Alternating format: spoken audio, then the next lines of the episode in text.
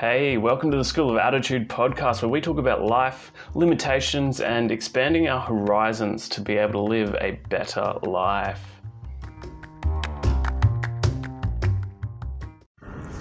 Welcome, welcome, come in.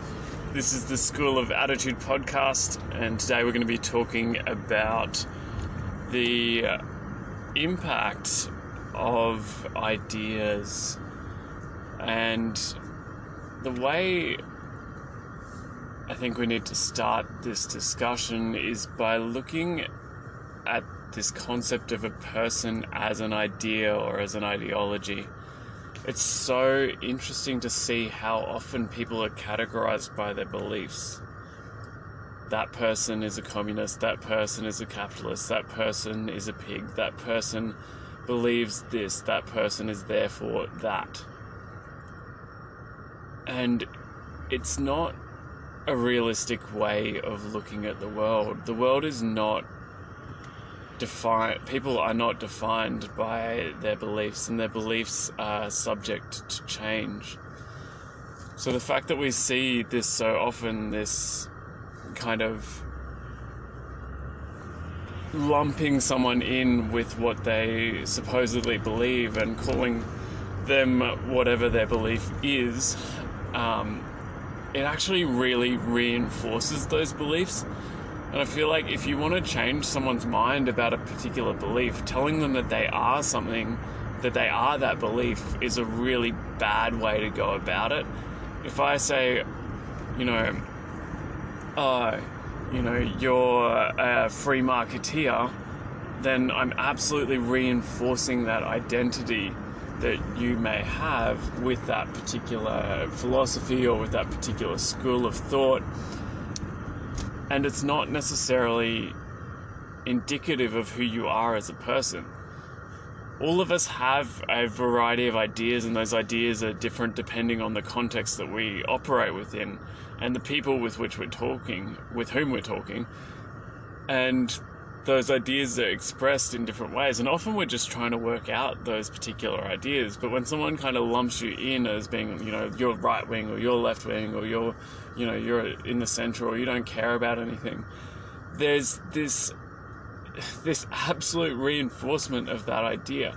A person is not an idea. A person cannot be an idea because people change their ideas and their ideologies and their beliefs over time. And I know ideologies and beliefs are the same, but they change over time, right? This isn't something that you just have and are stuck with for life. You develop it and you develop your understanding of the world and you build on that and you engage ideally thoughtfully with these concepts. And to engage thoughtfully, you need to be open and flexible to listen to other people's perspectives and consider what your perspective on an idea is, what your opinion on an idea is, that's not defined by an ideo- ideology, that's not defined by an idea.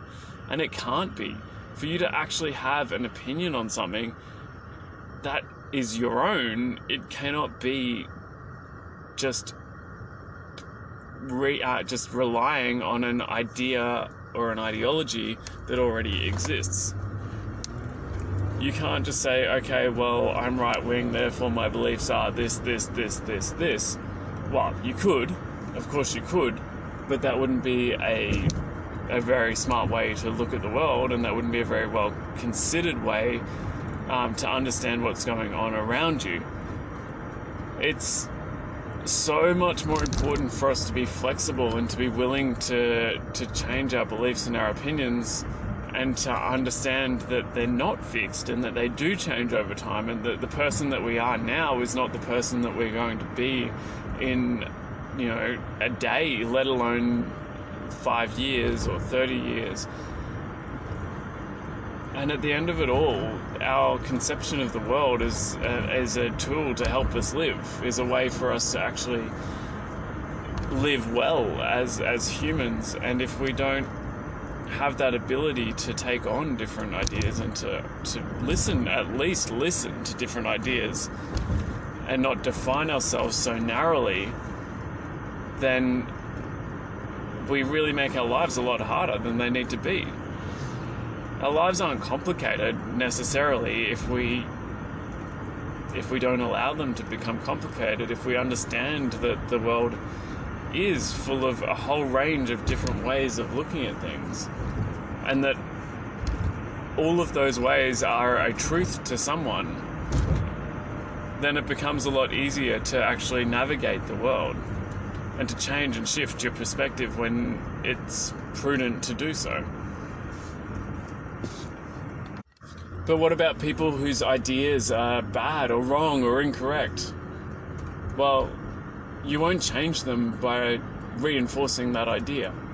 You won't change them by calling that person something nasty or cruel or mean, and you won't change those ideas by ignoring that person or telling them that they're wrong. People don't like to be told that they're wrong, they don't like their mistakes pointed out. They reinforce them when you do that. They double down. They say, no, no, this is the truth. Even if something is so clearly not the case, even if it's not possible that they could have that belief in the situation, they will double down on it because you've questioned it, which means they need to confirm and reinforce their identity. And the more we give people that identity, the more we tell someone that they are their ideas and they are their thoughts and they are their ideologies, the more that person is going to stick to the thoughts and beliefs and ideas that they already have. The less likely they're going to be to consider that they could change, that they could have better thoughts, that they could have a more open view of the world, or that they could consider something from a completely different angle. And that limits them. That makes life difficult because you'll always be fighting if your identity is so narrowly defined that what you're called is what you are. So be brave. Listen to people. Don't shut them down immediately. Try to understand where they're coming from or why they have those beliefs. Yes, they might not be yours. That's fair. Let them know that by all means. Don't agree with them just because you're talking to them. Let them know that you don't agree with their opinion, but that you'd like to hear them explain how they got to that opinion. That you'd like to understand where they're coming from and then present your side of things. Justify it, back it up. If nothing else, it will make you a better thinker. It will make you better at explaining and and and um, clarifying your ideas to an audience. It will make you better at persuading someone to come around to your way of thinking, and they'll be receptive to be persuaded in a way that they won't be if you're just telling them that they are something they are a particular idea. I'm so sick of hearing you're this, you're that in the media.